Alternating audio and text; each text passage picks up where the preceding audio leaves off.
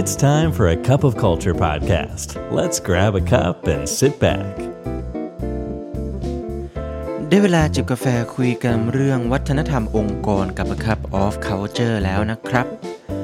สวัสดีครับ ขอต้อนรับคุณผู้ฟังเข้าสู่กาแฟแก้วที่ 361 วันนี้อยู่กับผมจุลดิตดิษยนันนะครับ ตลอดระยะเวลาหลายเดือนหรือมากกว่า 1 ปีที่ผ่านมา บทความต่างๆ มากมายบนอินเทอร์เน็ตกระทั่งของ A Cup of Culture เองเนี่ยกล่าวถึงอย่างมากเกี่ยวกับข้อดีของการ work from home หรือ work from anywhere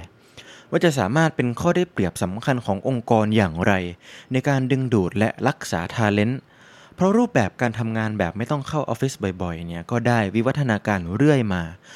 จนทำให้หลายต่อหลายคนรู้สึกแล้วจริง ๆนะครับ ว่างานเนี่ยสามารถเดินหน้าต่อไปได้ โดยไม่จำเป็นที่จะต้องมาเจอหน้ากัน กลายเป็นปัจจัยขั้นพื้นฐานในการเลือกนายจ้างของลูกจ้างเลยนะครับ อย่างไรก็ตามใด ๆ ในโลกล้วนมีสองด้านฉันใด รูปแบบการทำงานก็ย่อมมีสองด้านฉันนั้น วันนี้เราจึงขอเป็นกระบอกเสียงของ Pro Return to Office หรือผู้สนับสนุนการกลับเข้ามาทำงานในออฟฟิศมากกว่า Remote Work บ้าง ว่าอีกมุมมองหนึ่งต่อรูปแบบการทำงานเนี่ยมีเหตุผลให้ตนเองเชื่อแน่เลยว่าการทำงานแบบยุคก่อนโควิดนั้นเนี่ยดีกว่าอย่างไร ถ้าพร้อมแล้วมาฟังกันเลยนะครับ ข้อแรกครับ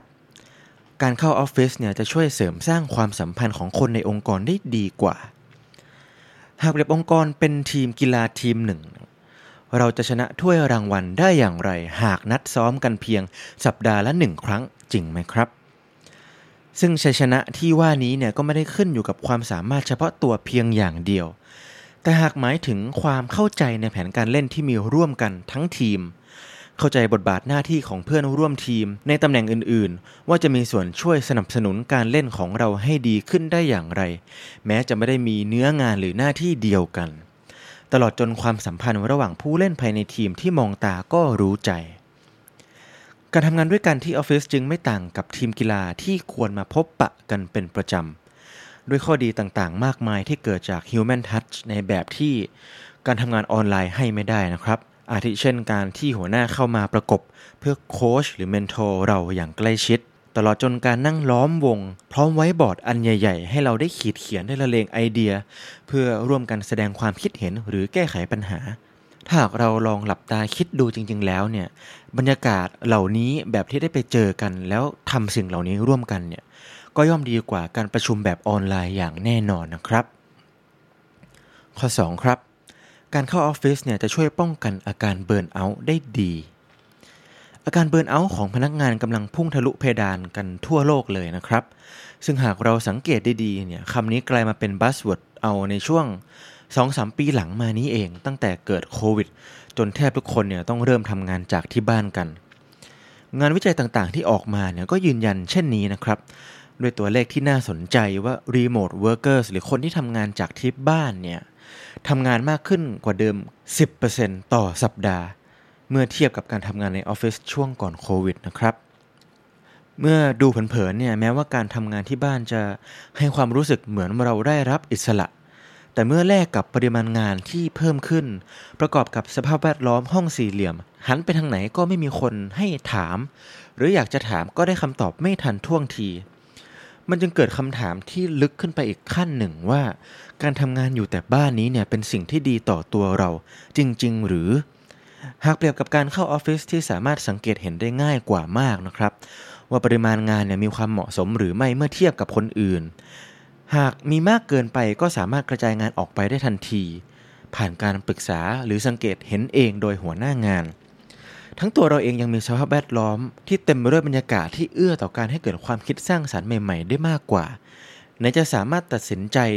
ขออะไรหรืออนุมัติอะไรได้เร็วกว่าอีกด้วยนะครับ ข้อ 3 ครับ หากปราศจากซึ่งปฏิสัมพันธ์ฉันมนุษย์แล้วเนี่ยวัฒนธรรมองค์กรก็คงจะเกิดได้ยากมาก ๆนะครับ พูดแบบนี้แล้วเนี่ยเราสามารถยกกรณีศึกษาของประวัติศาสตร์ มนุษยชาติมาใช้ได้เลย เมื่อใดก็ตามที่เกิดการรวมตัวกันของกลุ่มมนุษย์ขึ้นเนี่ยเมื่อนั้นวัฒนธรรมก็จะเกิดขึ้นมาตามธรรมชาติ ในบริบทขององค์กรเนี่ยเมื่อมีวิสัยทัศน์และพันธกิจ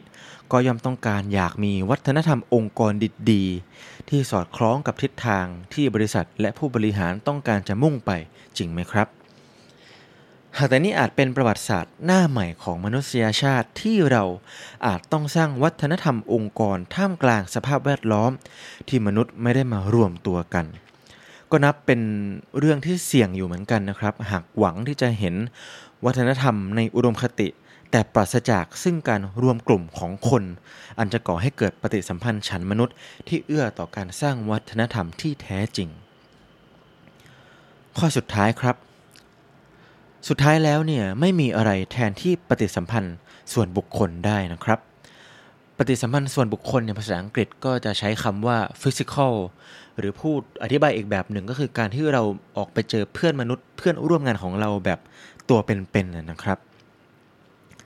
การพูดคุยผ่านจอคอมพิวเตอร์จะเทียบได้อย่างไรกับการนัดดื่มกาแฟ หรือการจัดทาวน์ฮอลล์ที่ทุกคนเนี่ยจะมีโอกาสได้สร้างปฏิสัมพันธ์ที่แท้จริงร่วมกัน ในท้ายด้วยสุดองค์กรที่ประสบความสำเร็จเนี่ยล้วนต้องพึ่งพาคนที่มีทั้ง hard skill และ soft skill ที่ดีนะครับ ซึ่งเมื่อเราพูดถึง hard skill เนี่ยก็ไม่ได้น่าเป็นห่วงเท่าไหร่นัก ไม่ว่าเราจะทำงานแบบไหน จะทำงานในออฟฟิศหรือทำงานจากที่บ้านนะครับ แต่อย่างหลังหรือ soft skill เนี่ยเป็นทักษะมนุษย์ที่หากปราศจาก ซึ่งปัจจัยที่เอื้อต่อการนำความเป็นมนุษย์ออกมาใช้บ่อยๆ นานวันก็อาจจะค่อยๆ เสื่อมลงได้ จนเป็นอุปสรรคต่อการพัฒนาตนเอง ให้ดียิ่งขึ้นแบบ 360 องศาในที่สุดครับ สุดท้ายนี้รูปแบบการทำงานไม่ว่าจะเข้าหรือไม่เข้าออฟฟิศเนี่ยล้วนมีข้อดีข้อเสียแตกต่างกันออกไป